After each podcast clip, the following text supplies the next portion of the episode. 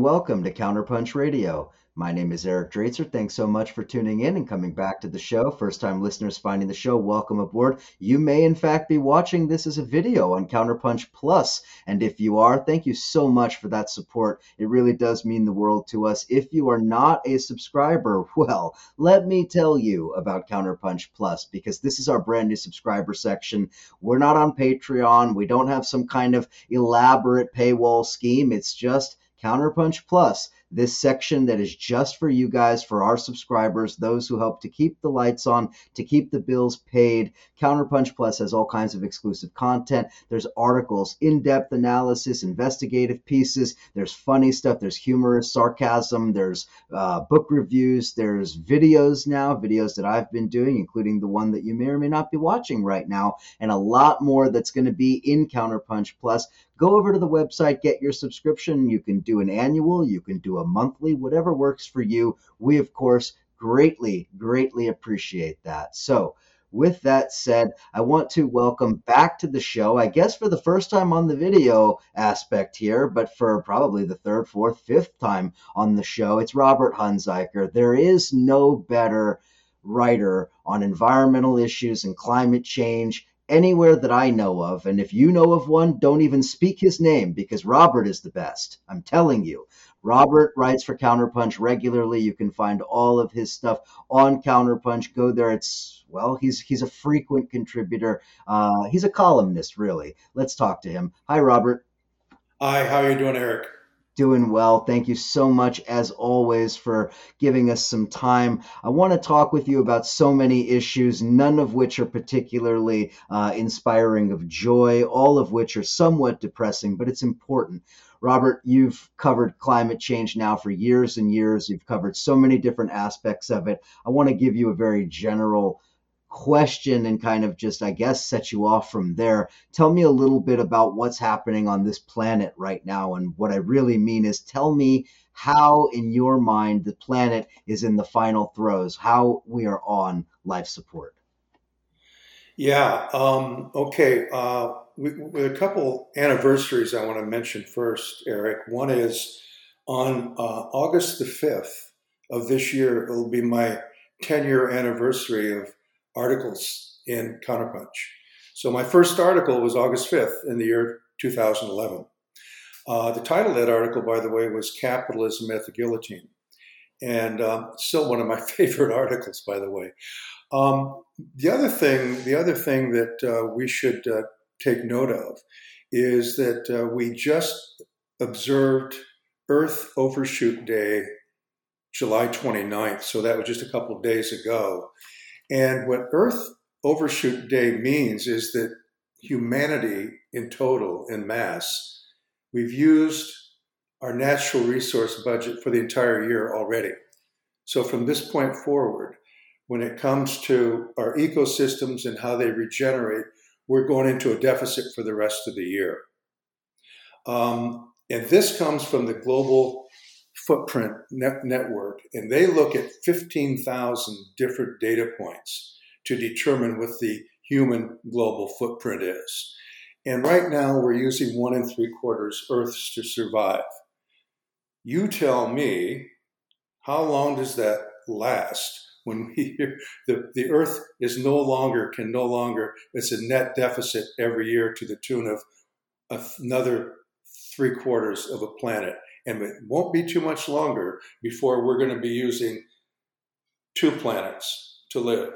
So when we talk about the earmarks of the final throes of life support for our planet, it's pretty serious stuff. And um, I don't think, I think it's very difficult for people to have the proper focus. So one of the things we want to look at first is let's, let's look at complex life forms such as, you know, wild mammals, birds, reptiles, amphibians. What is the total biomass of the planet? And we're part of that. What's interesting about it is what's happened is over the last two thousand years, it's flip-flopped. And today, the wild um, uh, biomass is five percent. The other ninety-five percent is us, cows, us and cows and chickens and, and, and pigs. So basically, we're ninety-five percent of the bio, of the of the mammal biomass in the planet right now. two thousand years ago, it flipped. What's happened is that the wild vertebrate uh, population has crashed, literally crashed over the last fifty years. The World Wildlife Foundation and the Zoological Society of London did a, a, a really a landmark study, and what they found out is that sixty-seven percent of wild vertebrate life has has collapsed, past died over this period of time. Now, if you want to put that into some context, the context, the best context I can think of is the Permian Triassic extinction event of two hundred fifty-two million years ago. We've had five extinctions. We know that. The scientists have studied them thoroughly. We understand what happened. And in the Permian Triassic extinction, what happened then is that seventy-five percent of all terrestrial life was annihilated, and ninety-five percent of the marine species was annihilated. Well, if we've just annihilated sixty-seven percent of the terrestrial wild biomass in a period of fifty years, we're not too far off from that seventy-five percent terrestrial wildlife annihilation of the Permian Triassic period. Furthermore, you had ninety-five percent of marine life died during the Permian Triassic. Well, you, have you seen the movie, the, the documentary Seaspiracy? If you have a chance to see it, I know that uh, Josh wrote a review on it, and I wrote a review about that. It's one of the best documentaries I've seen about what's happening with our oceans. And basically what they told us, if you look at the numbers, um, let me just share some numbers with you. Um, global fish populations are literally plummeting. Halibut's down ninety-nine percent, cod eighty-six percent, bluefin tuna down ninety-seven percent, haddock down ninety-nine percent. You can go on. Then if you look at the entire world of sharks, there are all kinds of sharks, hammerhead, thresher sharks, bull sharks, down eighty to ninety-five percent, one hundred million sharks are killed a year. That's at the top of the food chain. That's at the top of the food chain and the marine food chain. We're working from the top down. That impacts the food chain all the way down. Just to give you one example of the spinoff of that, um, seagulls, they're down seventy percent. They're down seventy percent. Why is that? Well, when sharks hunt, what they do is they will swim and cause a pool of fish to rise close to the surface where it's easier for them to eat. That's when the seagulls can dive and feed as well. So it, it, the spinoff is we're losing seagulls as well. But if you look at the numbers, what's happening to our oceans, it's right in line with the greatest extinction event in the history of this, this planet.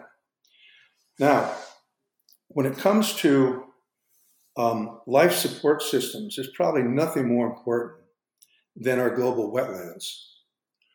And we have today thirteen percent of the global wet, wet, wetlands that we had a couple of hundred years ago, thirteen percent. Why are global wetlands so important? And what's the ramification going ahead for our life support system? Here's what they do. They cleanse water. They mitigate floods, a lot of flooding problems lately, right? They recharge aquifers, and they're a habitat for biodiversity. Now, NASA informs us that one-third of the world's largest aquifers, one-third of them, are in a distress mode and overstressed right now. And the reason they're stressed or overstressed, one-third of the world's aquifers, is they don't have any new water flowing to them because we don't have the wetlands. The wetlands supply the aquifers with replenishment. So, um, needless to say, you know, we've got a real problem with the, the foundation of our life, life support system. It's, it's wearing thin. Meanwhile, we're using one and three quarters planets to survive as a, as a race. Insect populations have been decimated, down eighty percent insect populations, according to Krefeld Entomological Society out of Europe. They've been around since nineteen oh five, and they did a study in nature reserves throughout Europe. And in a period of thirty years, in sixty-three nature reserves, flying insects dropped off eighty percent, the mass that they caught. Well, there's a theory out there by certain scientists that as the insects go, so does everything else on the planet, by the way. So there's one more nail in the coffin.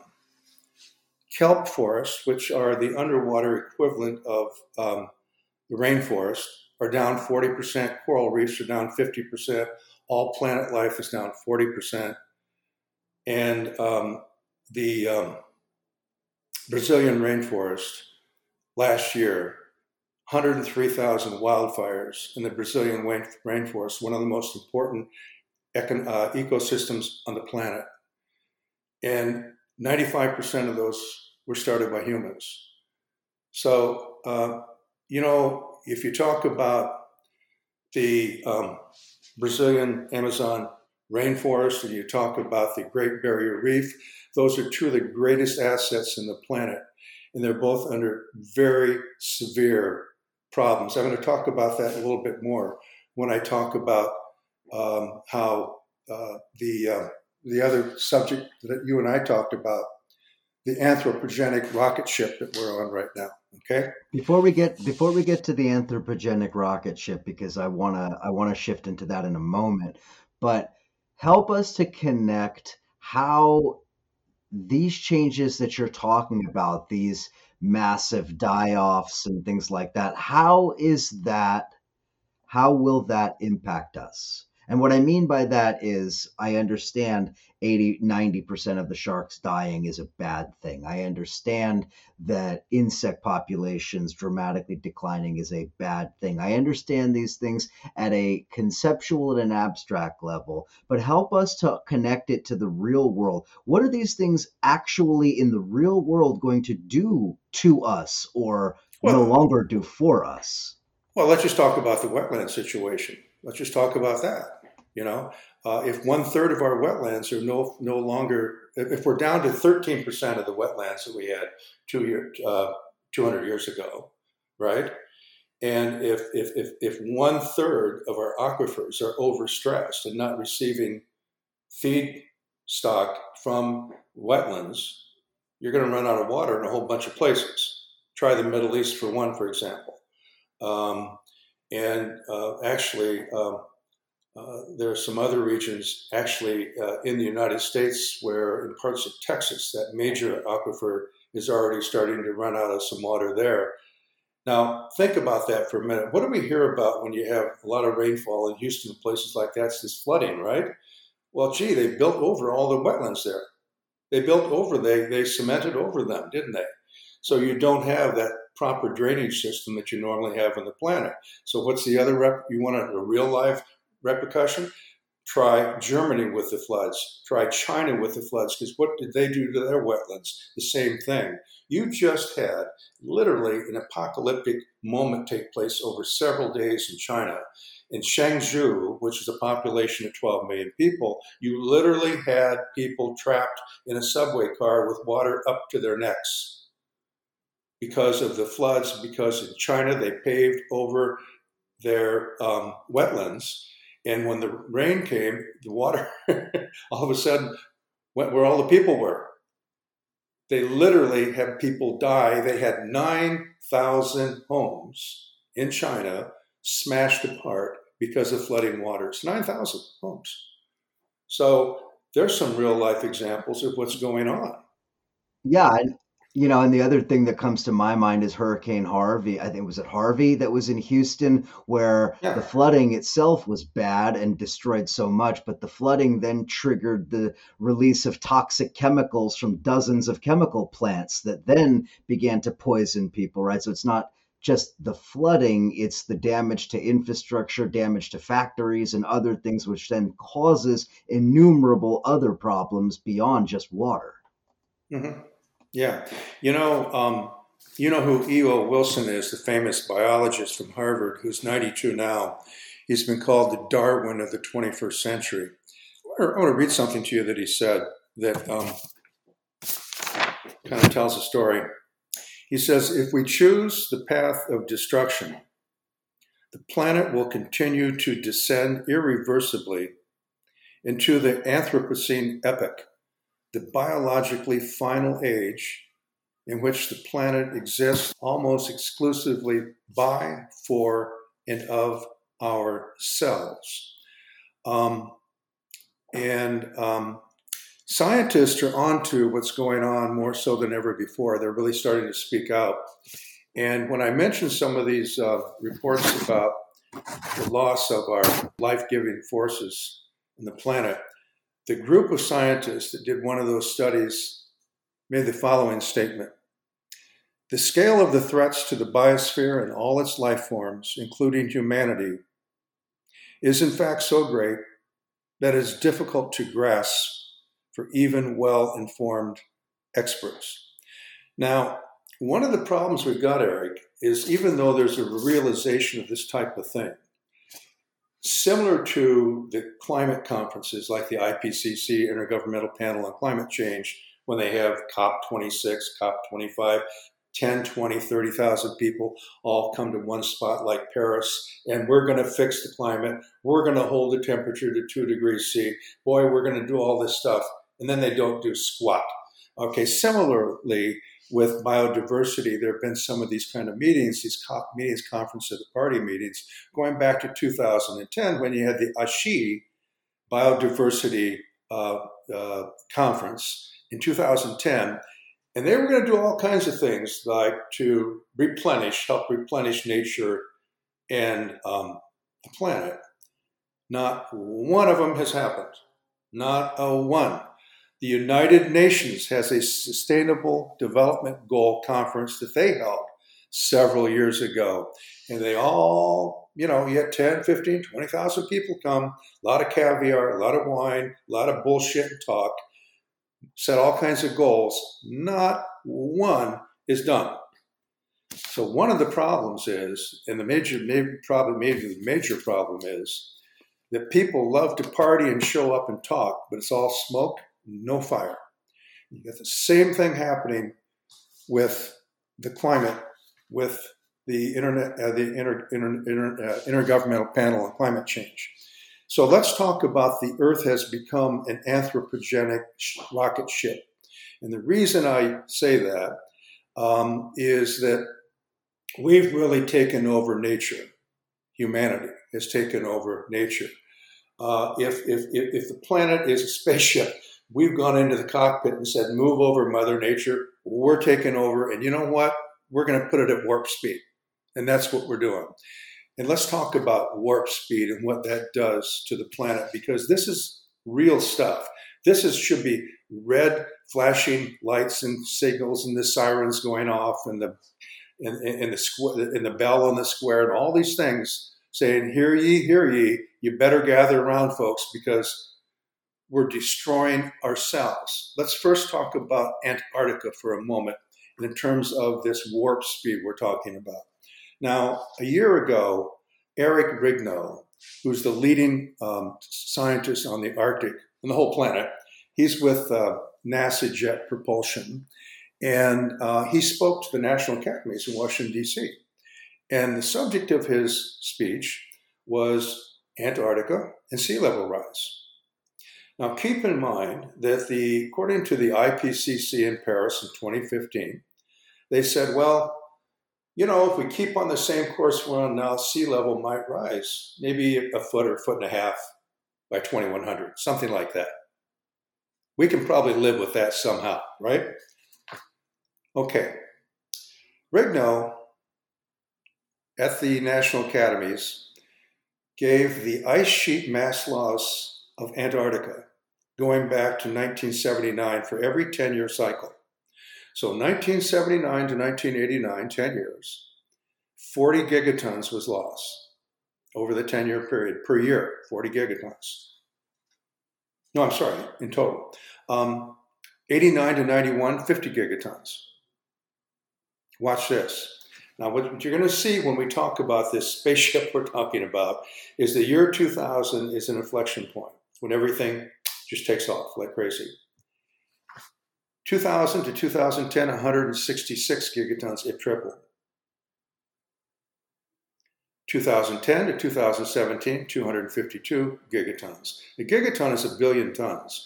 A billion tons is equivalent to one hundred sixty million elephants. Okay?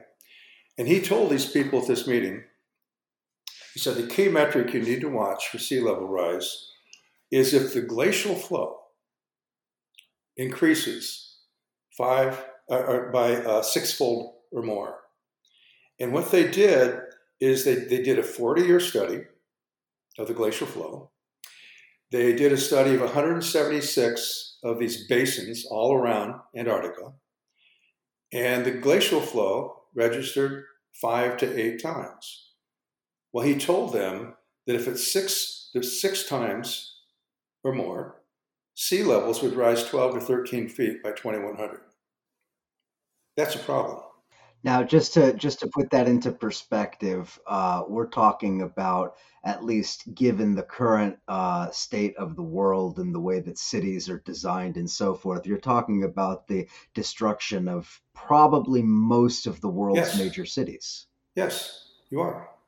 Yeah, I mean this this is out this is an out of control situation already, um, and, and that's not even to talk about what's happening in the West Antarctica, which is the most vulnerable area of the Antarctic continent, is West Antarctica. Uh, I mean, Antarctica is huge. It's as big as Mexico and the United States combined. Uh, the, the ice is one, two, three, four miles thick. It's ninety percent of the world's ice. In West Antarctica, uh, you've got a glacier there called the Thwaites Glacier that, that, that scientists have called the Doomsday Glacier. And um, Eric, it's, it's four thousand feet deep and it's one hundred miles across. And what they've discovered is that it is it's it's it's there's a big empty cavity in on, on the underneath side where it's been melting from the underneath side. That's the size of Manhattan and growing like crazy. The other thing they've recently discovered, a lot of these things we're finding out, by the way, because science has advanced so much only over the last few decades. You know, a lot of the stuff we're finding out now, no one would have been able to discover In the, in the last century, in fact. So we're really getting an eyeful compared to what science was able to do before, because now they actually have an underwater drone they put under the Thwaites Glacier, and they've seen something new that's even a little more alarming yet. And that is where the ice shelf that comes out over the water is attached to land, probably a mile back from the very edge of it, is starting to uh, deteriorate. So the whole thing could come unglued. Now, the problem with losing an ice sheet is when you lose the ice sheets, the rest, it speeds up the flow of the whole glacier, because an ice sheet is like removing the hockey goalie from the net. It's wide open then. I mean, these situations, um, this situation, you know, West Antarctica five years ago, um, the scientists said, well, you know, it's, it's, uh, it, it, it's irretrievably, we're going to lose West Antarctica, but it's going to take hundreds of years, is what they said five years ago. Today, they're not saying that any longer. They're starting to really sweat it, by the way, what, but, but what's, ha- what's happening there. Um, I'm going to give you a preview, and we have a live preview right now of runaway global warming, what it will look like if, in fact, it happens. It happened in Australia two years ago. Um, and what happened is they had this intense heat that hit, not too dissimilar from what happened up along the northern coastline in the United States and Canada just recently, but it went on and on, unrelenting. And what happened is you had twenty thousand bats drop dead out of the sky, a lot of them right into, right into cities. Uh, fruit on trees cooked from the inside out. Well, when it cooks from the inside out, it doesn't get a chance to ripen. You can never eat it, right? Um, streets buckled. The Murray River had a million fish die. They can't take the heat. So we have seen a preview of what runaway global warming looks like in Australia. By the way, incidentally, Australia is running one point four C above baseline right now. They're way ahead of the rest of the, rest of the world for whatever the reasons are. Well, you know, so um, that, that, that's an example of what's going to happen if things come apart at the East Siberian Arctic Shelf, which we'll talk about in a little bit, because it's... Yeah, let's let's let's talk about Siberia and the Arctic and uh, about, well, about this chemical planet. I want to talk about a whole bunch of other things on the other side of the break. We will continue the conversation with Robert Hunziker. You're listening to Counterpunch Radio, maybe even watching us on Counterpunch Plus. Either way, enjoy the music. We will be right back. Embedded down into our past, paved in the crimson of our tracks. The chance of turning back before the water gets too high, before the water gets too high.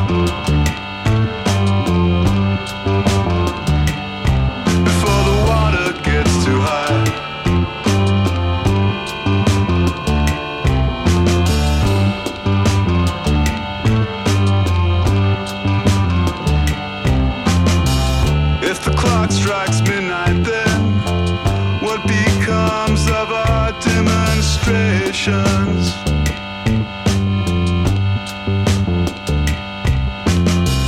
To which fate have these gatherings fell?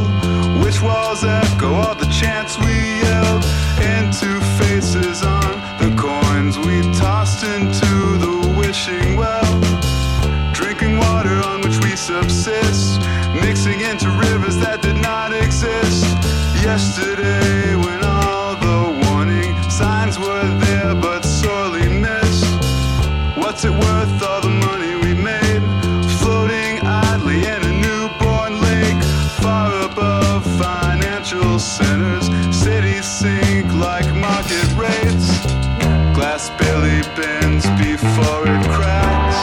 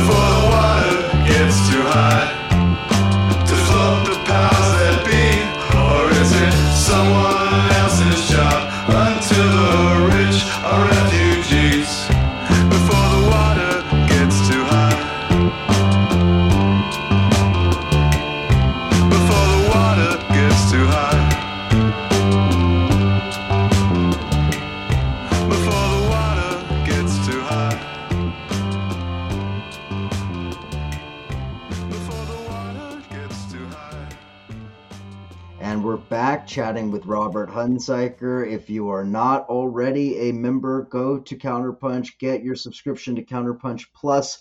We would really appreciate that. I would, Robert would, we all would. Okay, Robert, I want to pick up where we were, uh, where, what we were talking about before the break, and um, I want to talk a little bit about the, uh, well, this idea that you and I were throwing around of what you called the chemical planet. But before we get to that, let's run through some of these. Um, I don't even know, hotspot is sort of not even the right word, but some of these real uh, crisis points on the planet. Tell me about the Amazon and the Great Barrier Reef, and what are the indicators that we're getting from these two uh, natural wonders that really should give us some serious, okay. serious concern? Well, let's talk about the Great Barrier Reef for a moment, because um, there's some really smart scientists who've been studying this who think it's very possible we could lose it entirely. Uh, that sounds absurd, but let me just make the point. Number one, the Great Barrier Reef is one of the greatest natural resources on the planet. It's fifteen hundred miles. Um, you can see it from outer space. Uh, it's home to, I think, nine million different types of marine life.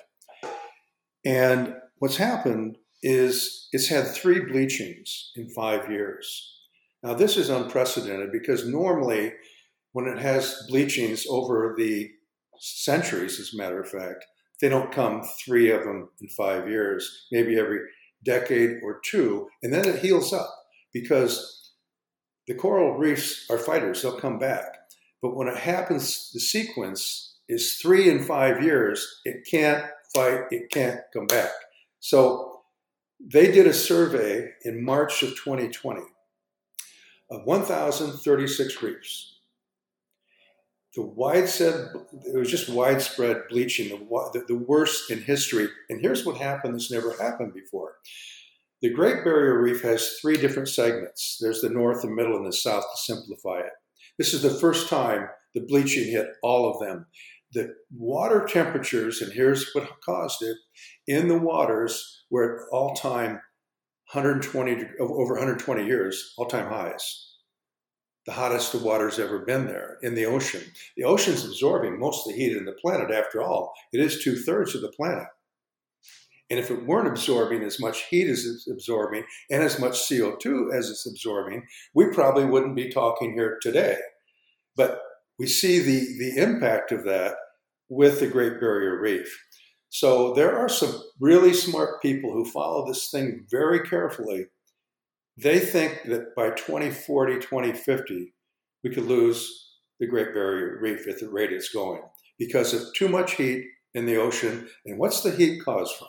The heat is caused from too much, too many greenhouse gases, whether that's nitrous oxide, methane, or carbon dioxide that goes into the atmosphere and acts as a big blanket. And the more of it you get, the more the thicker the blanket is, just like when you put extra blankets on your bed at night at home. And you heat up, and the planet's heating up um, more than it's heated up in a long time. Now, we got the same problem. These things are working in threes in the Amazon rainforest. Uh, according to NASA, it's had a severe drought every five years like clockwork since we turned the, the corner on the new century, the year two thousand. nineteen ninety-eight, two thousand five, two thousand ten, two thousand fifteen, two thousand twenty. Permanent damage to the rainforest from the droughts. As a matter of fact, uh, NASA has some satellites now where they can actually measure what um, the aquifers contain uh, around the world. And that's how we knew the thing, the, the, the information I gave you earlier, about a third of our aquifers are overstressed. You have overstressed aquifers in the Amazon rainforest. So you don't only have that, where part of the rainforest, by the way, has already turned the corner, the tipping point, if you will, from a, a, a, a, a carbon sink, storing, storing carbon, which it's done forever, to emitting carbon. Part of it's already started to do that. The two most famous scientists uh, on, on um, the um, Amazon rainforest are Thomas Lovejoy, who's called the Godfather of Biodiversity. He's at George Mason University. And the other is Carlos Nobre with University of, uh, of um, uh, oh God, Sao Paulo. And they made a joint statement a year ago. And what they said is that the turning point is here for the, the Amazon rainforest. So it's only going to get worse. Now, on top of that, as I mentioned earlier in this discussion here, you and I are having, there were one hundred three thousand, think of this, one hundred three thousand uh, wildfires in the Amazon a year ago. Um, Bolsonaro's government changed the monitoring of wildfires in the Amazon. It used to be done by a civilian organization. I forget the acronym for it, N A something. A year ago, he changed it to the Army. The Army is now monitoring the Amazon rainforest, no longer a civil organization. So let that one sink in a little bit. Um, now, on the oceans. Well, to your point, I'm sorry, just real quick, Robert, to your point, This really touches on another critical aspect of all of this, which is that the uh, environmental degradation, the destruction of the planet, et cetera, that this is kind of in this very sick way going hand in hand with this slide to far right and fascist politics. Bolsonaro is a great example, how it's sort of almost an embrace of this sort of death spiral in the form of uh, in the form of the political uh, manifestation of that. Trump is a great example. Example of that as well. Dirty energy, dirty projects, destruction of habitats for a border wall. I mean, you could point to a thousand examples where, you know, this sort of far-right politics is a politics of destruction, destruction of human beings and destruction of habitats, uh, environments, and ecosystems. That is correct. Yeah. Um, so, uh, and, and that's unfortunately a, a, an issue that doesn't seem to be dying down. If anything, it's expanding. And it's expanding in the most um, um, difficult ways for, we're seeing it right here in this country, to try to wrap your arms around. I mean, Congress is trying to actually look into what happened January. Look at the troubles they're having, just trying to figure that out. Anyway, let's move on. And I want to give you something on the oceans that came out of a landmark U N report, nine hundred page, three hundred scientists were involved in it, because a lot of the scientists now are coming out of their shell and they're starting to tell it like it is. Doesn't get a lot of public exposure for some reason, but the opening statement to that nine hundred page landmark report out of the U N about the oceans says the following. This is really critical. Listen to it. The same oceans that nourished human evolution are poised to unleash misery. This is three hundred scientists put this together. On a global scale, unless the carbon pollution destabilizing Earth's marine environment is brought to heel, destructive changes are already set in motion. That's the group of the probably the three hundred leading scientists in the planet when it comes to the oceans. So they're not bashful. That's those are harsh, hard words. And they're telling us we're in big trouble. Now, let's just look at one issue of many in the oceans, which is acidification. And it's caused by what? Too much C O two. C O two comes from where? It comes from the tailpipes of cars, it comes from trains, planes, factories, right? Most of it goes into the ocean. The rest of it goes up into the atmosphere. It's causing this warming thing. When it goes into the ocean, it destabilizes the acidity of the ocean. So, for example, at the base of the food chain in the ocean, you have pteropods. Pteropods are little pea-sized snails. Um, and you almost need to use a microscope to see them. They, they, they, they, they, uh, uh, by the, they, they reproduce by the trillions. They're the food for everything from whales to salmon, the food source, the base of the food chain. Now, what's happened is NOAA uh, took samples of pteropods off the northern coast of the United States, off the coast of Washington. They looked at them, and what happened is that their shells are thinning, and when their shells are thinning, what happens is, one, they can't mature, secondly, they can't reproduce. The same thing happened in the Southern Ocean about five years ago uh, when they looked at pteropods in the Southern Ocean. They found the same problem. So there's just one of mu- a multitude of problems in the ocean that's starting to evolve that's extremely concerning, okay? As a matter of fact, there's a, one of the world's leading oyster manufacturing plants, if you call oyster manufacturing, oyster raising, I guess, in the state of Washington. Um, they have these inland pools where they'll put the larvae and then oysters will will will, will grow. Um, and they were flushing it with water from the ocean and the larvae wouldn't grow. And they found out the reason for it was because the ocean water was too acidic. So they had to change their whole modus operandi to raise oysters on an oyster farm in the United States in Washington.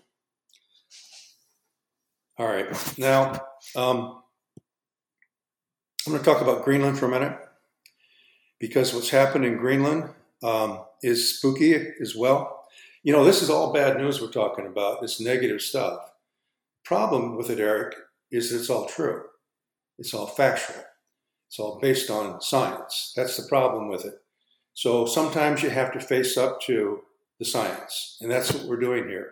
I hate to be the bearer of a bunch of negative stuff, but my whole speech is that, because it's real. And we need to get on top of it somehow on this planet. And there's one way or another you get the messages out, and this is one way, I guess. We're trying our best, aren't we? Now, Greenland. Yeah. Um, the glaciers in Greenland, uh, they've doubled their rate of ice mass loss since the year two thousand. What did I say about two thousand? Everything takes off. So there, there, there it is again. Used to be in Greenland every summer, uh, you get slush on the top of Greenland. Maybe ten, fifteen percent of the whole surface would be slush. This is throughout the last several hundred years. Since the year two thousand, every year it's more and more and more. And it's like sixty, seventy, eighty percent of the whole surface turns to slush now. Not only that, um, if you look at, uh, let's just take one major glacier there, because there's several big ones all the way around. It's called the Helheim Glacier. And it never really moved throughout all time that we know of until the year two thousand. It's now lost five miles of ice since the year two thousand, the Helheim Glacier. Didn't budge for the prior X number of years. Now it's lost five years of ice. Used to be with Greenland, prior to the year two thousand, that every warm cycle was balanced every year by the winter cycle. So the snow and ice would replace everything that it lost. That's not happening anymore. Here's one more. That's one more example of what's what's going on with global warming. It's so real. And a lot of this has to do with the Arctic, because what happens in the Arctic, and if there's a leading edge of apocalypse in this planet, it's the Arctic, for a whole bunch of reasons. Number one, it's the planet's largest reflector. And um, when you have the Arctic of old, it would reflect back into outer space eighty to ninety percent of all the sun's radiation.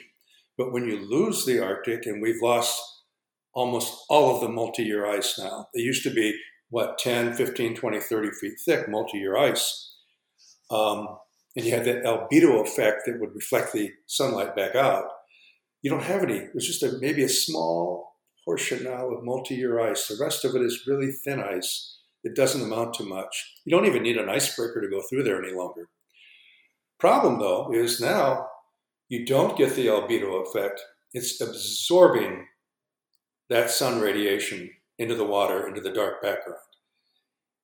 Now that leads us to a whole bunch of problems. One, you get a spill-off effect to Greenland. And we're, we've just talked about that, what's happening there. The other thing you get is the, probably the biggest red flag on the planet, which is the East Siberian Arctic Shelf.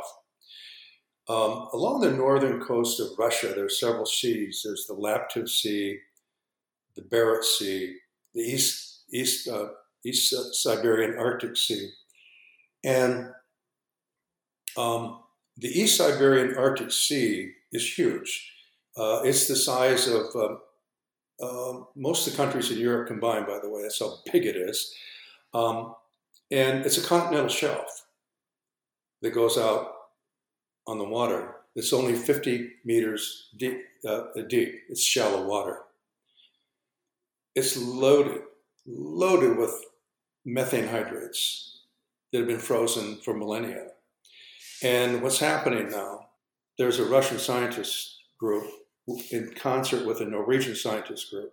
For example, a year ago, they took a huge ship. Um, I did an article on this, and um, we actually, uh, Jeff and Josh had a picture of this enormous, beautiful white ship uh, with the article.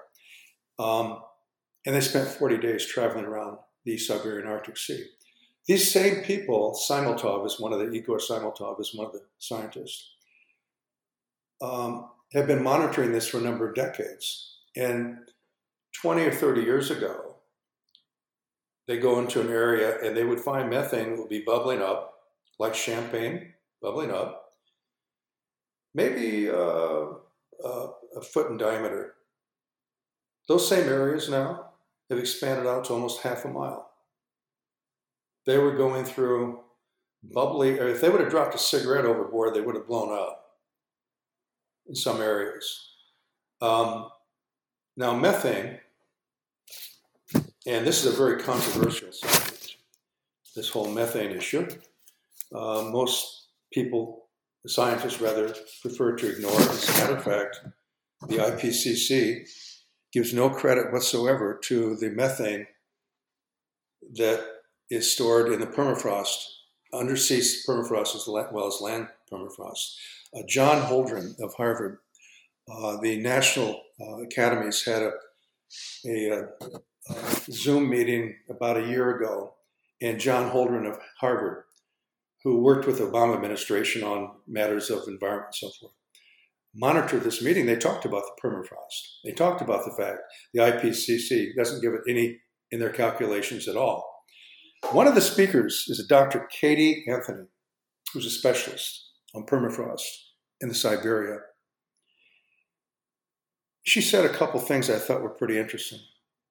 She said, we're standing at the threshold of abrupt change in permafrost carbon emissions. She said something else. She said fourteen thousand years ago, flared up to four C, temperatures flared up to four C, and eight, it took eight thousand years for that to happen. She said today we'll do it in eighty years. Now I want to tell you, at four C, above pre-industrial, we won't be around any longer. Okay, we won't. Planet won't be able to support life. Another issue that dovetails with all of this that we're starting to see pop up is the wet bulb temperature impact on the human body. And what that means is this. At ninety-five degrees Fahrenheit and with ninety, ninety percent humidity, you will die in six hours if you're seated under a shade tree with a bottle of water in your hands. So that's ninety-five degrees Fahrenheit and ninety percent humidity, you will die. Your organs will shut down. They're already seeing instances of this wet bulb t- temperature impact in parts of Pakistan and in parts of the U A E, United Arab Emirates. They're already starting to see that for several hours during the day where it's starting to show up. So um, that's kind of the end result, by the way, of global warming, is the wet bulb temperature impact. And if we keep up what we're doing, it's going to spread to more places. Meanwhile, as you and I had talked at the top of this conversation, um, we've turned into a chemical plant, planet. And if you overlay that on top of all the issues you and I just talked about, um, maybe we shouldn't even talk about this part of it. Because um, I don't think uh, it's really not in the public domain very much. You don't see much about it, that we have a, we have a toxic chemical planet that we've created. And the planet has become a chemical enterprise.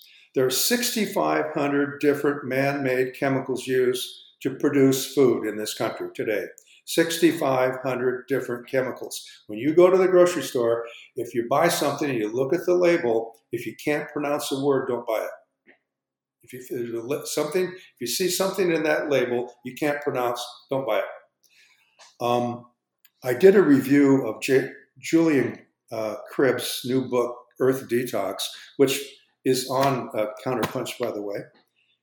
And um, um, I really suggest people buy that and read it. Uh, he's one of the leading science writers. He's from Australia, and he's one of the leading science writers probably in the world. And uh, his his research is impeccable. Um, and what we've got is toxic chemicals are six times more than global warming emissions. Toxic chemicals are six times global warming emissions. More than twenty-five thousand people die every day from chemical poisoning a day on the planet. The U N Environmental Program, there's a twenty nineteen Global Chemicals Outlook where they discuss this very thing. I'm going to read one of the opening statements in Cribb's book. Ours is a poisoned world. This has all happened in an event unlike anything that has ever occurred, ever before, in all four billion years of our planet's story. This has happened so rapidly that most people are still unaware of the extent or scale of the peril, crept up on us unseen, in a social climate of trusting acceptance of authority over barely the span of a single human lifetime. Impacts are only now starting to emerge. The Swiss Institute of Environmental Engineering did a survey, the first ever world survey, of chemicals in the planet, how many chemicals have been manufactured. It's three hundred fifty thousand, one thousand new ones a year, almost unregulated. What happens with the chemical manufacturers, Eric, is if they start to get regulations, they move offshore. They go where they don't have the regulations any longer. This stuff is not regulated like it should be at all, and I'm going to prove it to you in a minute. Meanwhile, one of the things that's happening as a result of this chemical planet we got is we're killing soil. Now, this is nature's miracle. ninety-five percent of what you put in your mouth comes because of soil, other than what we get out of the oceans. Pesticides are poisoning the life in soil. There's a major study done recently. It's called Pesticides and Soil Invertebrates, a Hazard Assessment, Frontiers in Environmental Science, May fourth, twenty twenty-one. Huge study. This is the biggest study that's ever been done, the most comprehensive study that's ever been done on soil organisms. Done. The studies were conducted, fifty-one studies in Europe, thirty-one studies in the United States, eight in Australia, in Canada, Argentina, Brazil, Cameroon, Colombia, Egypt, India, Japan, Madagascar, Mexico, New Zealand, Sri Lanka, all these places, Africa, Southern Africa, Yemen, even Yemen. They all showed chemical poison pesticides destroying the invertebrates in our soil. Now, a handful of soil is alive. It has thousands of living organisms in it. But what happens is when you put these pesticides and a lot of fertilizers into the soil, it kills all the nutrition in the soil, kills all those um, living organisms, and you end up with what? Dirt. And dirt has very few, if any, minerals. It has no nutrients. It has no living organisms, no worms, no fungi, lacks texture, it lacks structure. We're creating dirt out of soil. The C D C in the United States, for two decades now, has been running a national survey of chemical pollutions in the blood, serum, and urine of people in this country. Certain few, few thousand people every year. And here's what they found out. Americans are a walking cocktail of contaminants. Americans are a walking cocktail of contaminants. And as Julian Cribb said in a book, don't eat anything that you can't pronounce something on the label. Now let's look at this for just a minute, because our, our modern industrial food system from A to Z is filled with chemicals. And we have three thousand chemical food ingredients that are permitted by the F D A to enhance freshness, taste, texture of foods, preservatives, things like this. Well, here's the issue. Chronic diseases. Why do we have so many chronic diseases in this country? A RAND study, a major landmark study. I've referenced this study in several articles over the years. Um, they did the study in twenty seventeen. A major study by the RAND Corporation did a study of chronic diseases in America. sixty percent of Americans, or two hundred million, have a chronic, at least one chronic disease. Uh, is it heart disease, arthritis, diabetes, uh, Parkinson's, high blood pressure, high cholesterol? forty-two percent have multiple chronic diseases. It used to be, in the year nineteen hundred, people died from tuberculosis, smallpox, yellow fever, infectious diseases. But, you know, we created these uh, antibiotics and things like that, and, And, and, and so forth to take, take care of that. Um, but now It's chronic diseases. And how do you get a chronic disease? Where does that come from? Well, chemicals in this, they're starting to connect the dots. And according to Julian Cribb, there are hundreds, hundreds of articles out there on the shelves um, where they're connecting the dots to the chemical earth, all the chemicals we're using, and chronic disease. They're connecting the dots. And I'm going to just finish up this bit about a chemical planet with a quote from Jane Goodall in her book, Harvest of Hope, written in two thousand five. It's my favorite quote. Someday we shall look back on this dark era of agriculture and shake our heads. How could we have ever believed that it was a good idea to grow our food with poisons? That's Jane Goodall. Um, And she's, I, for me, she's one of the most respected people in the planet. Um, so there's my message, Eric. I told you it was going to be negative.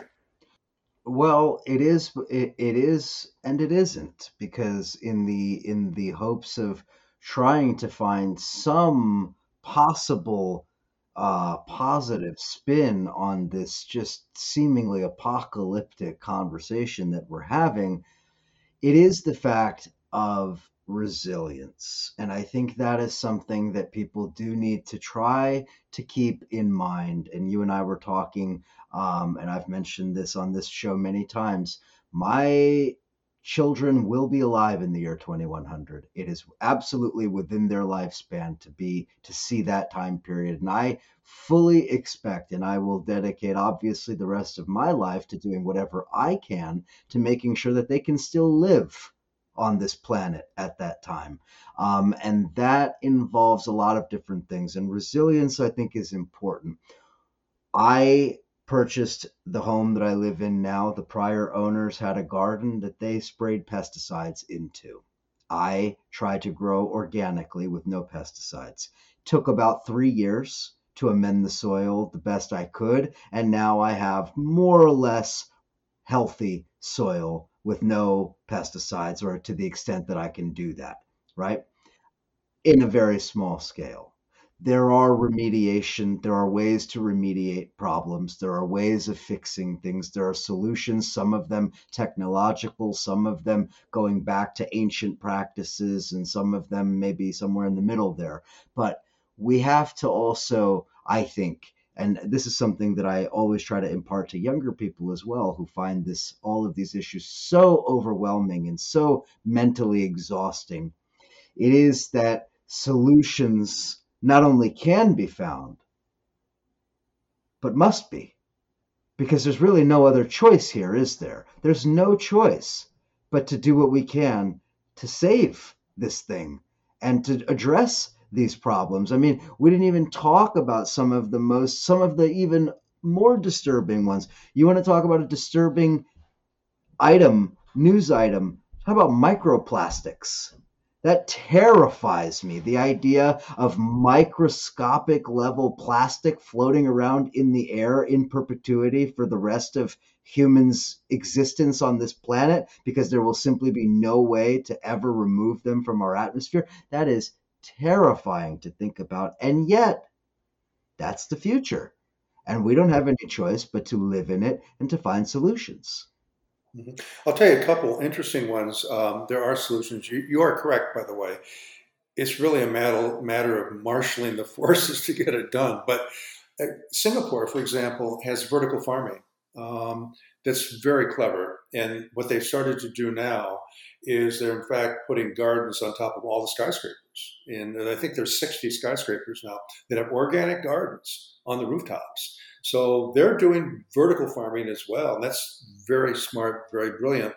The other thing, uh, a couple things that could be down the pike that could surprise people, and I would encourage people to look up Mirror Reflection. It's a Harvard pro- program by uh, Doctor Tao, and it's called M E E R, capital M, capital E, capital E, capital R, Mirror-Reflection at Harvard. And they're working on it. Very unique, unique program to put mirrors, use mirrors throughout the planet to do what the Arctic has done for so many years as our biggest reflector. And they have come up with a brilliant idea. And I, there's some scientists I know who've talked about this and said they think it may be our one of our best hopes, by the way, um, to uh, redirect the sun just enough so that you get rid of some of these problems. Because, you know, you hear things like um, oh, Bill Gates, for example, spending money for carbon renewal, re- removal. And they say, well, gee, if we can remove the carbon from the atmosphere, if I spend billions of dollars, they've actually created this like fifty-five foot trailer. It has these big circular fans, looks like fans that suck in carbon dioxide, right?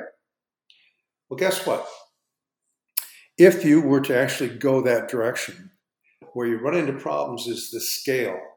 Because according to um, uh, Klaus Lackner, who's the director of the Center for Negative Carbon Emissions, the leading guy in the world, in fact, you would need one hundred million semi-truck-sized units, fifty-five feet each one, to just keep us even with what we're putting into the atmosphere today in terms of C O two.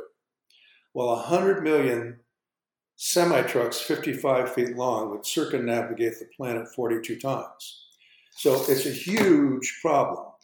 So rather than try to think about some geoengineering thing where, oh man, conceptually we can get it up on a little desktop here and figure out how to withdraw all this C O two, for some reason they don't think about the scale and they're spending hundreds and tens of millions of dollars on stupid ideas. Whereas the mirror concept may make a lot of sense. Well, that's one yeah. other thing I want to mention. Go ahead. Yep. Yeah, is fusion te- fusion te- technology.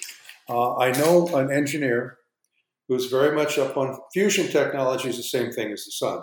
It's the uh, uh, least harmful, um, best source of energy you could ever have if you can ca- if you can capture. Uh, there's some vast strides being made, by the way, in fusion fusion technology. I mean, that would be kind of like grabbing the golden ring if we can get that. And it's probably advanced by at least a decade. People thought it would be twenty, thirty, forty years off. It's, they're starting to advance it in Germany very quickly. So that's something else that maybe will work. And also, and, and not to put the purely technological spin on it, but there's also a lot that's being rediscovered about ancient practices, indigenous practices, ways of renewing the environments and ecosystems and healing the earth. That there's so much still to be learned from indigenous people who have uh, been stewards of the land in, in, in times pre-industrial capitalism. And anyway, there's much more that we could say about all of that, but we're of course out of time. The only, the only, Actually, the only thing we could really say is that at some point we're going to have to find a solution to capitalism, because it is ultimately capitalism that is driving all of this, isn't it? So uh, Ro- sure Robert is. Hunziker is a regular with Counterpunch. He is always publishing gold for us. Please do make sure that you go and check out all of Robert's stuff on Counterpunch. And now would be a great time to get your Counterpunch Plus subscription if you haven't already done so. Robert, thanks as always for chatting with us today. Thanks, Eric. Listeners, viewers, thank you again for your continued support, and we'll chat again real soon.